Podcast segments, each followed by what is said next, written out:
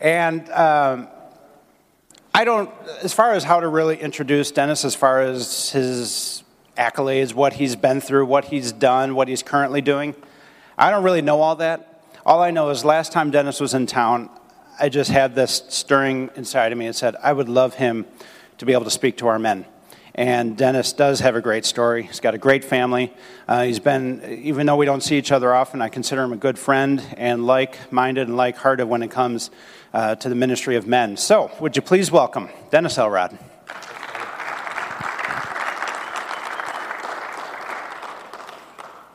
All right, well, I'm going to move a little bit closer here. So, today, I just want to share a little bit about the story of what God's done with me. I have not, I did not grow up in the church. I have this varied background, and yet, hopefully, what you're going to see is a recurring theme of it wasn't what Dennis was doing, it was God intentionally pursuing me my whole life, intentionally directing me. And so I'm going to be sharing a bunch of those, uh, a bunch of those stories, and then end with a challenge for men. But I'm really glad to be here, and I'm especially glad to see some of the younger people here too, some of the younger guys, because um, you know my name's Dennis Elrod. Here's a picture my wife and I. Didn't haven't led the normal U.S. life. It just kind of seems a little bit weird at times when we start describing it, and people go, are you telling us the truth? Funny story my wife and I were at a detective theater, and you're supposed to come with a backstory for your family. And at the last minute, she goes, Let's tell the truth. Let's see if anybody notices, if anybody believes it. Nobody at our table believed what we were telling them. And at the end, they just said, We thought you guys were some of the actors. And we laughed and we said, No, all that's true. And they said, It is not. And I said, Absolutely, it is true and they couldn't believe it. But my wife and I have been serving, we've been members of CLC since 1992, first coming in here. And we've been Wycliffe missionaries since joining, uh, Wycliffe, or CLC missionaries since joining Wycliffe in 1998. And we've just had a ball seeing what God is doing in, in and through us. But especially the reason I'm excited about being here is the CLC men's group was instrumental in my life as a young, married, really a new Christian looking around and saying, What does it mean to be a man of God? How do you live this? I remember every Saturday morning, even though I was up to like 10:30 at UPS on Friday night slinging boxes, at 6:30 I was in here at the men's prayer breakfast every Saturday morning. And I was hearing stories from Dino, Norm, Pastor Merrill. And it wasn't until about 6 months into it I realized, you know, one day pastor on a Sunday goes, "Let's celebrate Dino's 92nd birthday." And I'm like, what? That age never mattered. The stories I was hearing from them gave me this, this sense that it's like they've got something I don't. They have a life experience that they've gone through the same stuff that I'm going through. And there was a calmness about them. And so I love men's ministry. I love to encourage it. I want to encourage it everywhere I can because it's necessary. It's not a natural that men gather together and encourage one another. And so I just want to say, keep it up. Well done. Because we also have an enemy, and he wants to make sure that he wants you to think that nobody's going through what you're going through, that you're unique, that this situation, this modern time, has never happened before. I want to say, read the Bible. Get back into the Old Testament. Read about the patriarchs. It's the same issues, guys. It's the same issues of wanting to be, make a significant difference in the world. It's the same issues of covetousness, lust, ambition. Those aren't bad in the proper perspective, in the way God has directed it. But the enemy wants to show you, wants to get you off to the side, and you're much easier prey in that way. Go ahead. Show you a quick video clip here.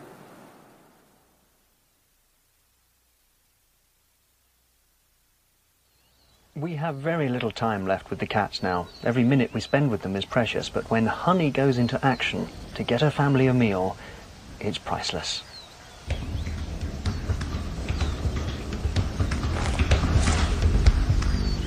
This is the hunter at her supreme best. To catch an adult Thompson's gazelle, she must close the gap as much as possible. Honey may be fast, but every meter she gains in a carefully executed stalk is a step towards success.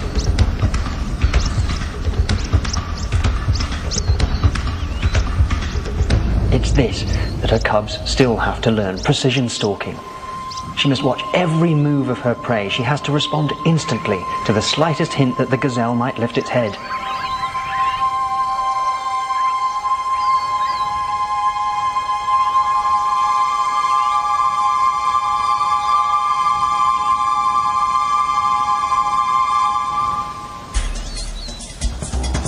And when she's close enough,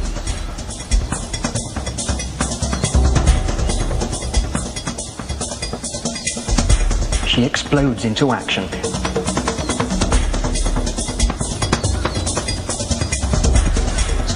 Okay.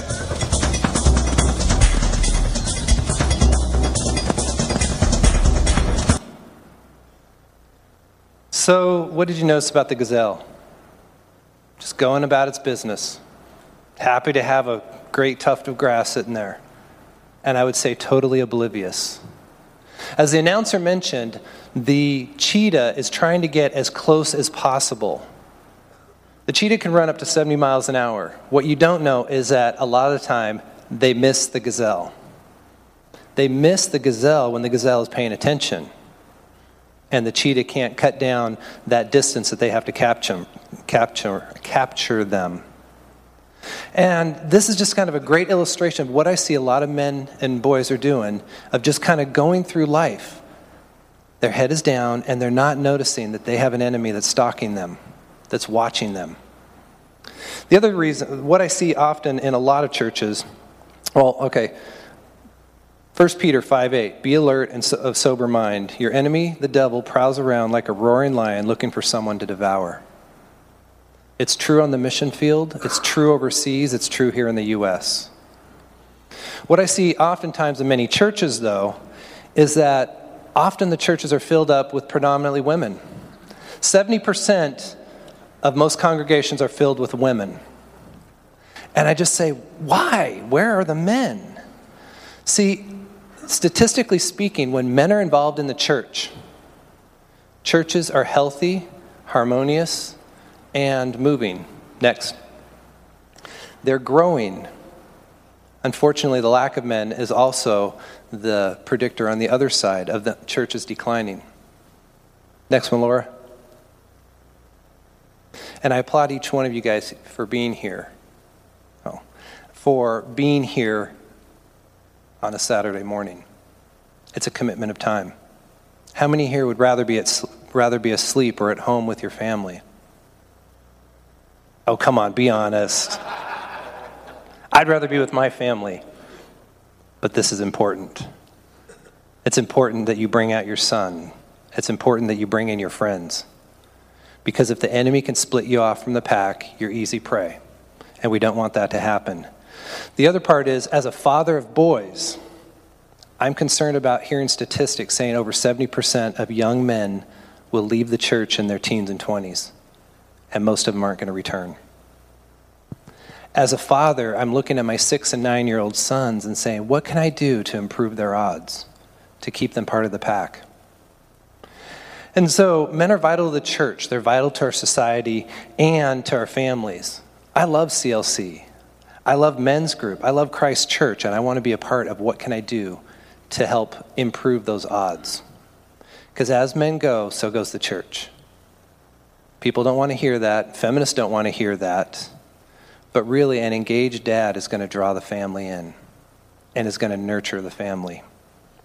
My story I grew up outside the church.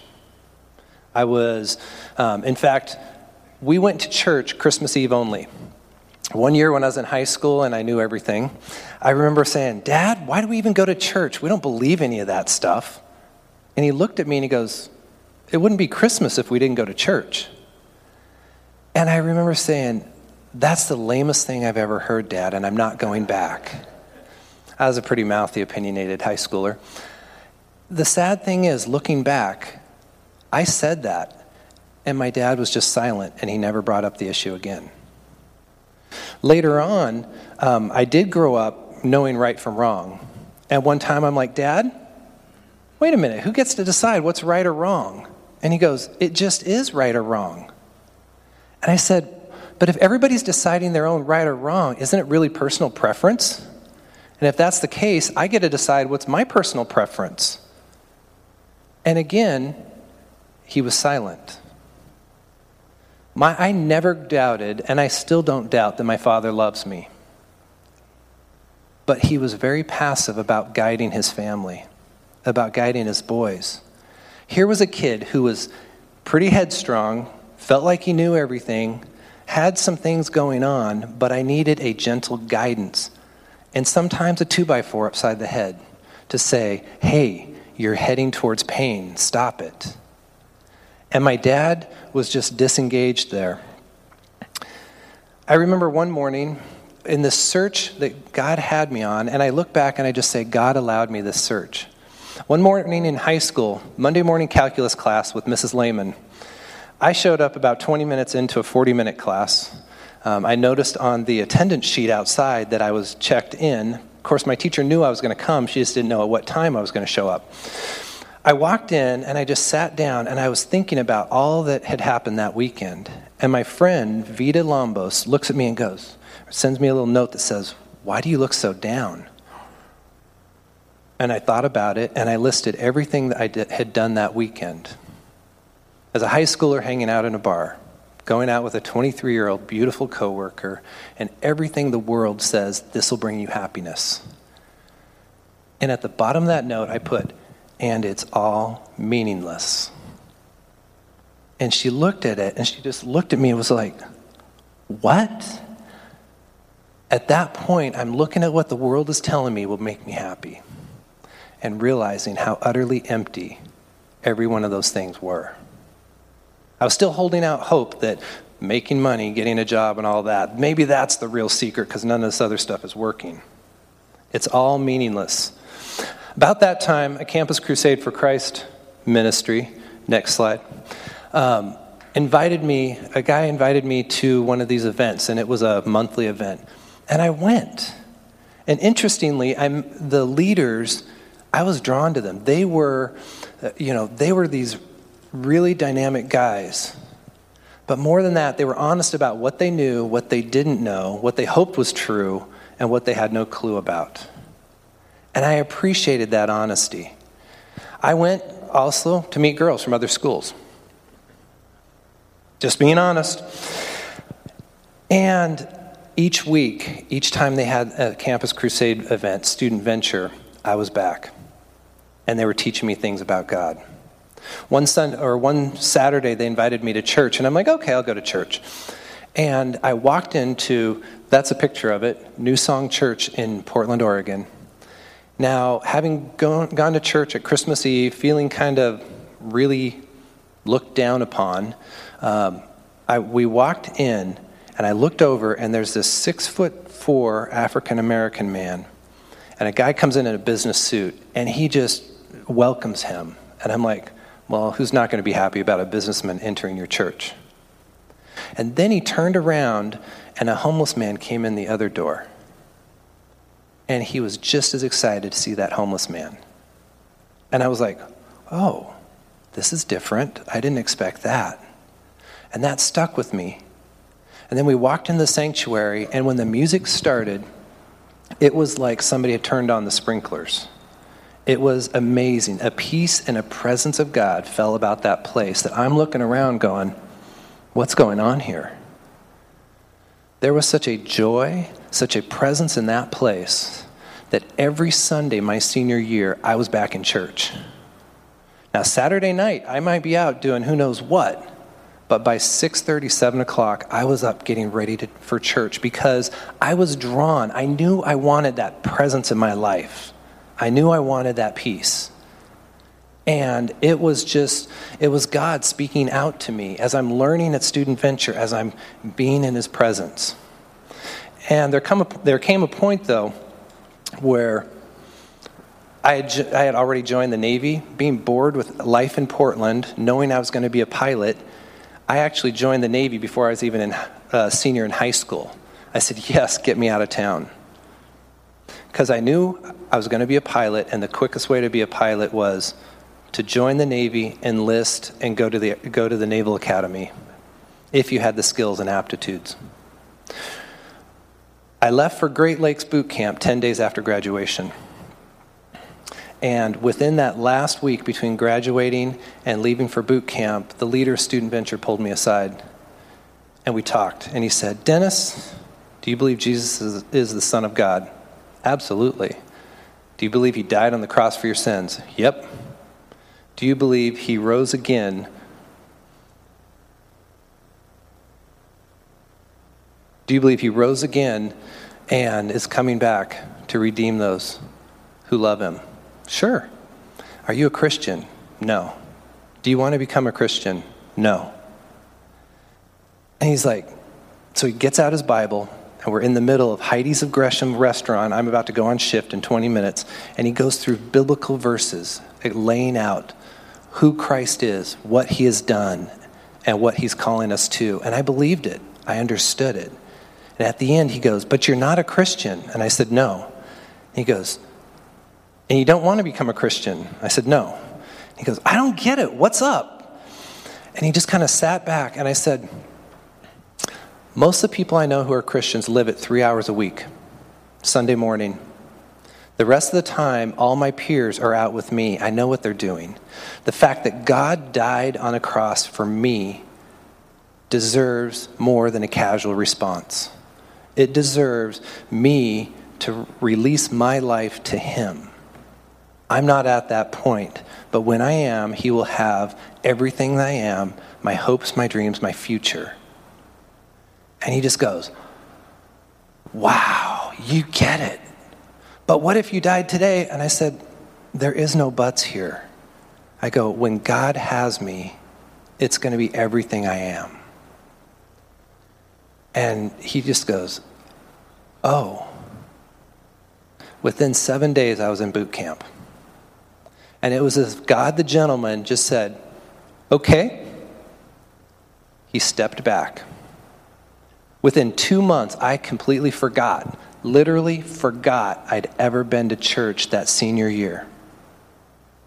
In fact, my, I was out within that first year, I was overseas in the Navy, and looking at life in Asia and just coming away from that and just saying, wow, people really do lead meaningless lives all over the world. It's not just, it was not just my experience in the U.S. The things I was hoping would hold, would bring out meaning, fulfillment, and all that, that I was still holding out from high school would bring that. I've just gone, nope, just as meaningless. Around that time, I met a girl after being back in the U.S., and she invited me to church. Now, growing up, I knew some people went to church, some didn't. And I just said, I was interested in her, so I went with her. And it was interesting because we walked into church. The first chord of the music, I sat forward and said, Why do I know this song? That whole worship service, I'm looking around going, I've never been here. I know I've never been here. Why do I know this music? Where is this coming from? That is so how far removed God allowed that to drop out of my existence to drop out of my memory. And yet, slowly over the next couple weeks, he kept bringing it back of, remember? Remember when we used to be together? Remember when I was calling you?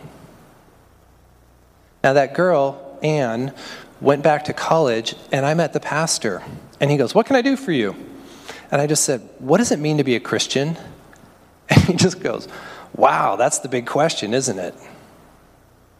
And over the next week, unpacking that question with him, realizing that this God who loves me, who has been pursuing me my whole life, wanting to direct me, wanting to give that guidance that a young man needs, is standing at the door and saying, Well, are we ready to do some business?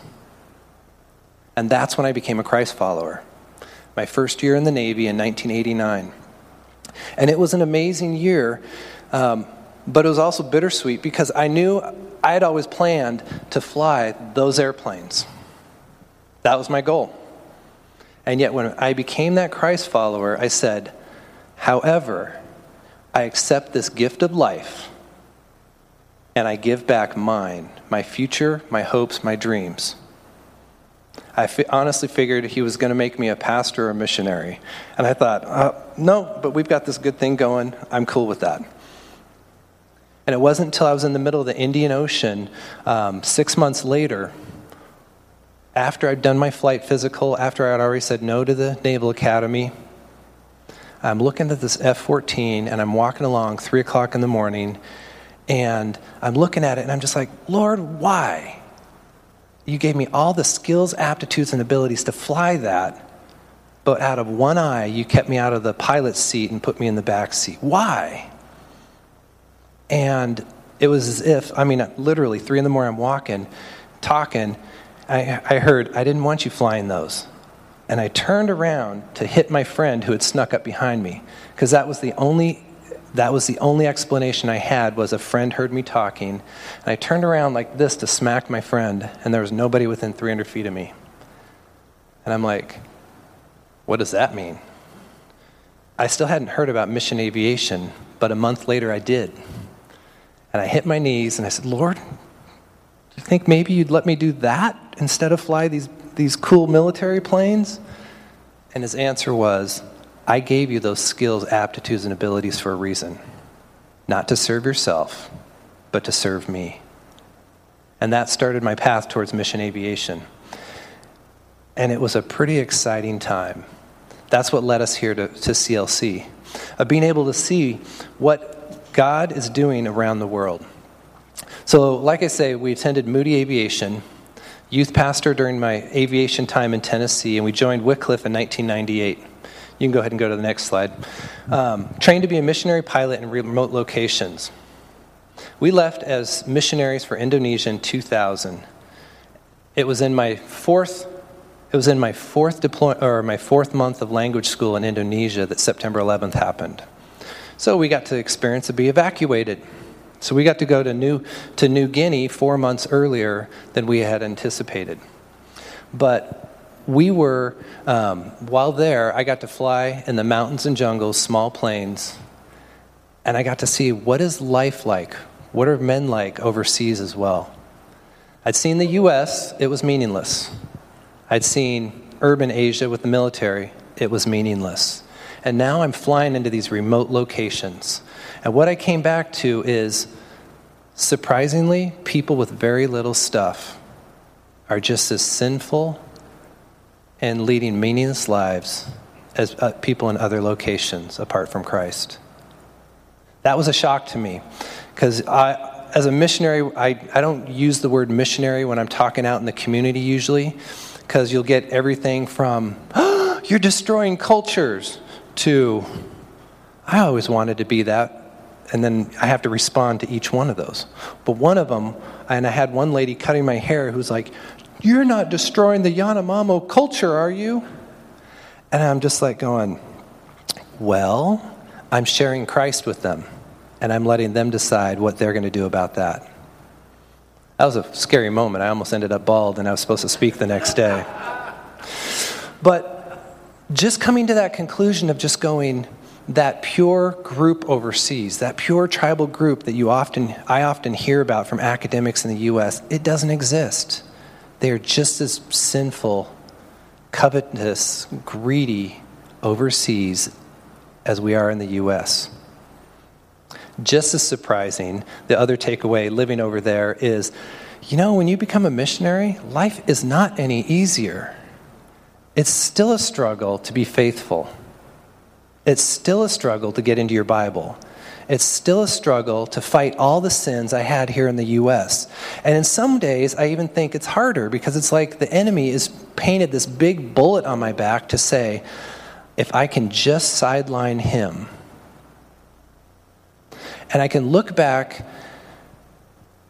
with a heavy heart and look at some of my missionary men, colleagues overseas who got sidetracked who are no longer in ministry because of the way they responded. They got separated from the pack and they were easily picked off by the enemy.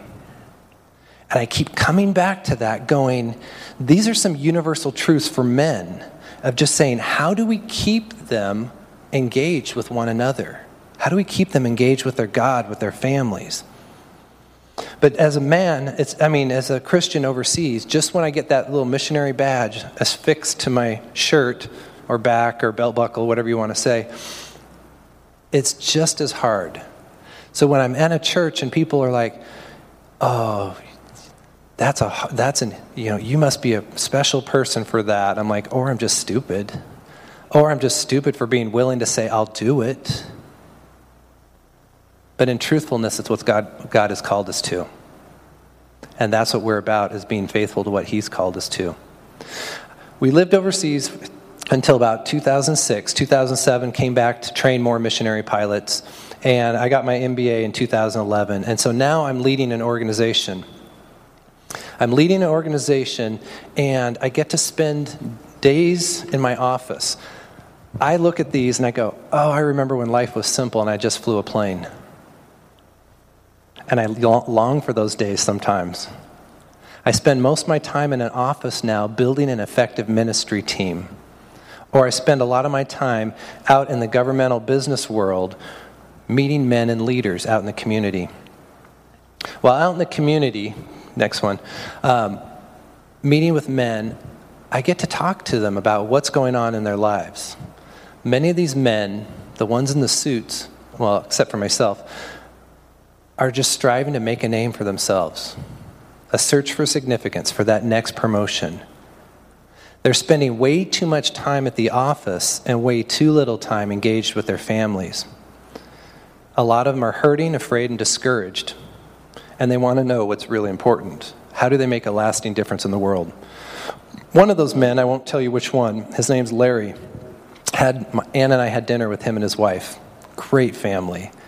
And I believe he is a believer. In the public, um, in the governmental world, they can't come out and profess it, um, but I believe he is a believer.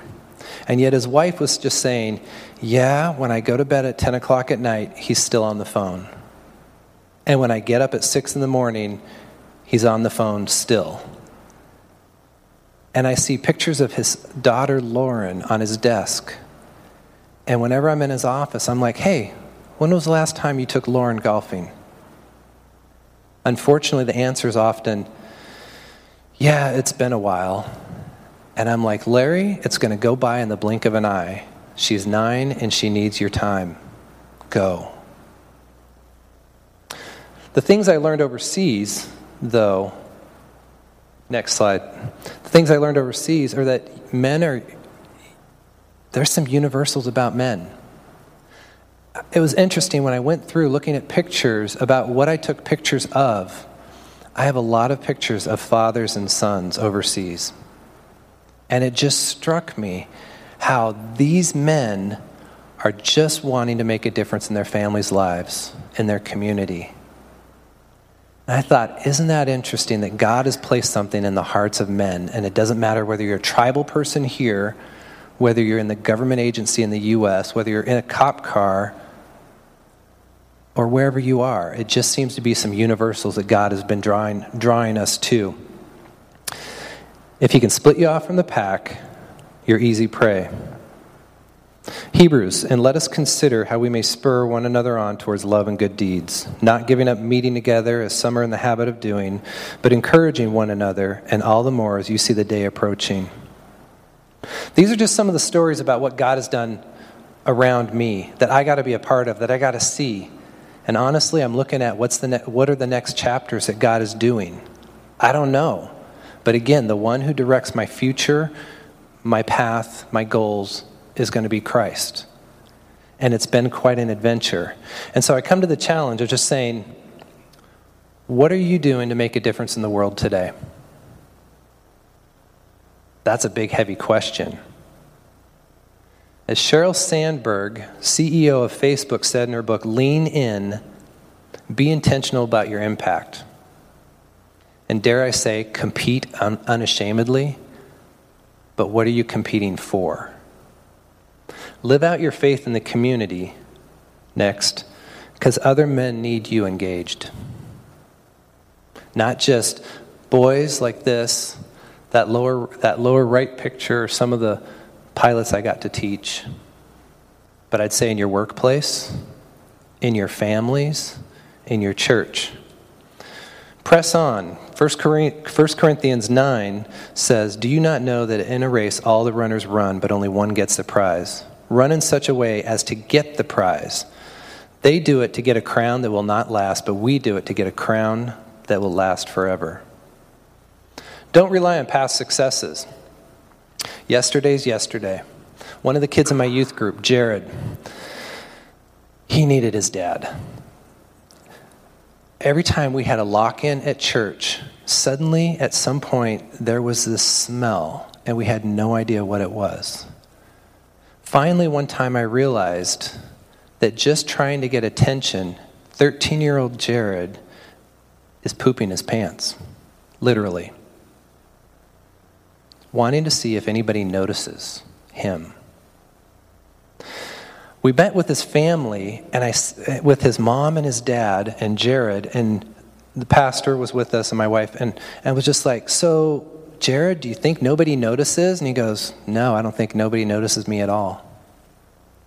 And I look at his dad and I just said, So, what are we going to do? And his dad goes into talking about the glory days of when he was a young man and when he was doing all these things for God. And I'm like, Great. Your son needs you now. That is the past. And that can be an easy thing for people to slip into talking about, thinking about what happened in the past, what God has done in the past.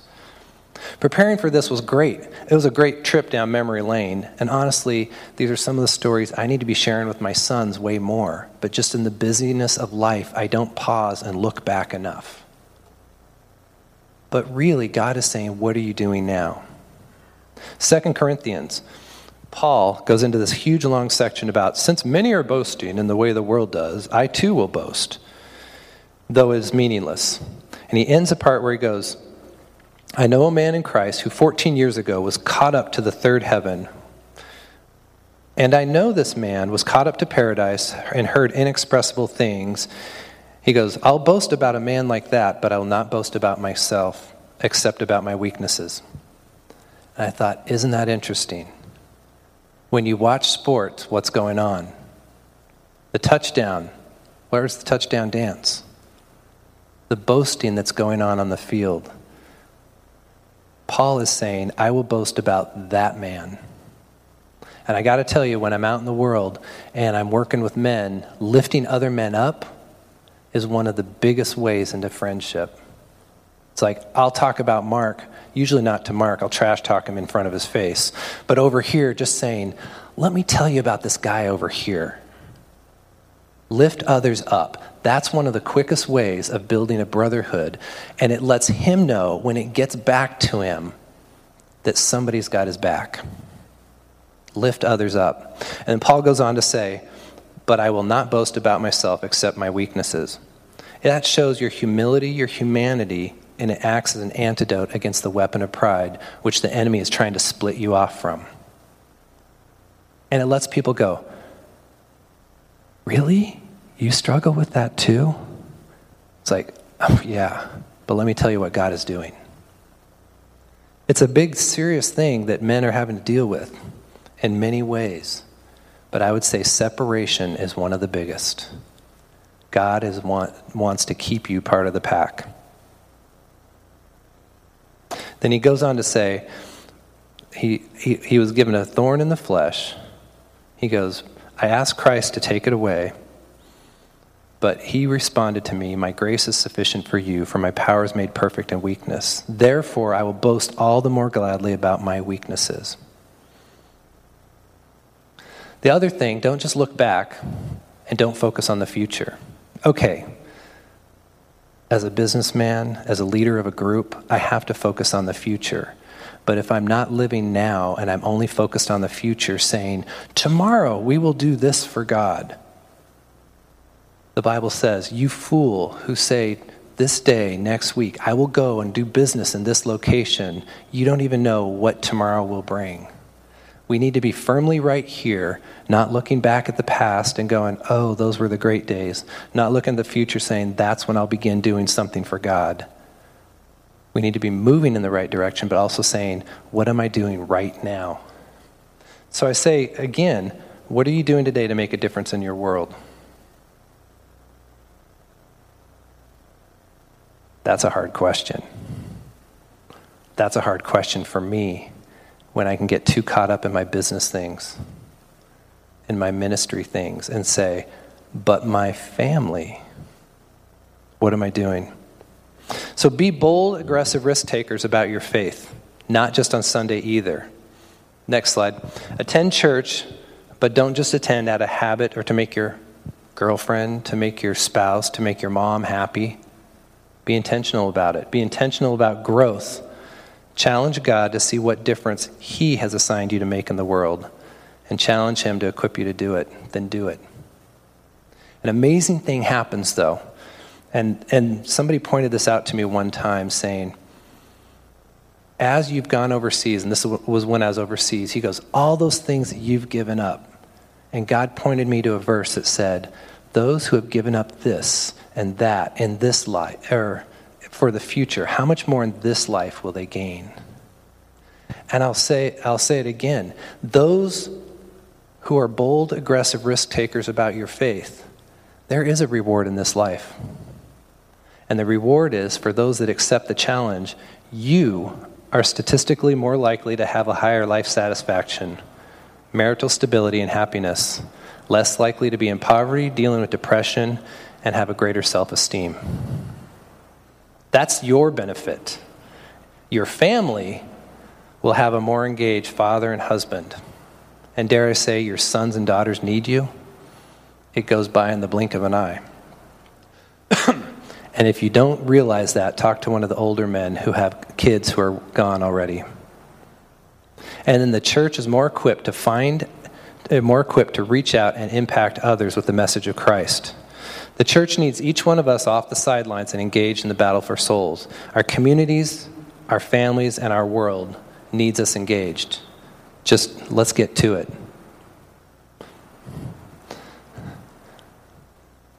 So, my last question is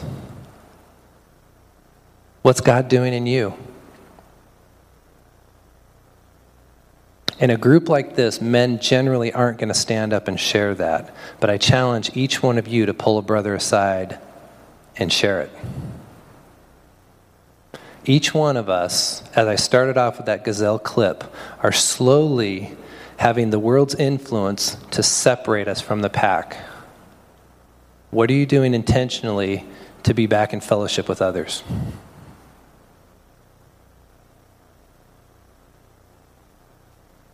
That's the question I hope re- resonates in you all, all week long. Do you guys have any questions at this point for me?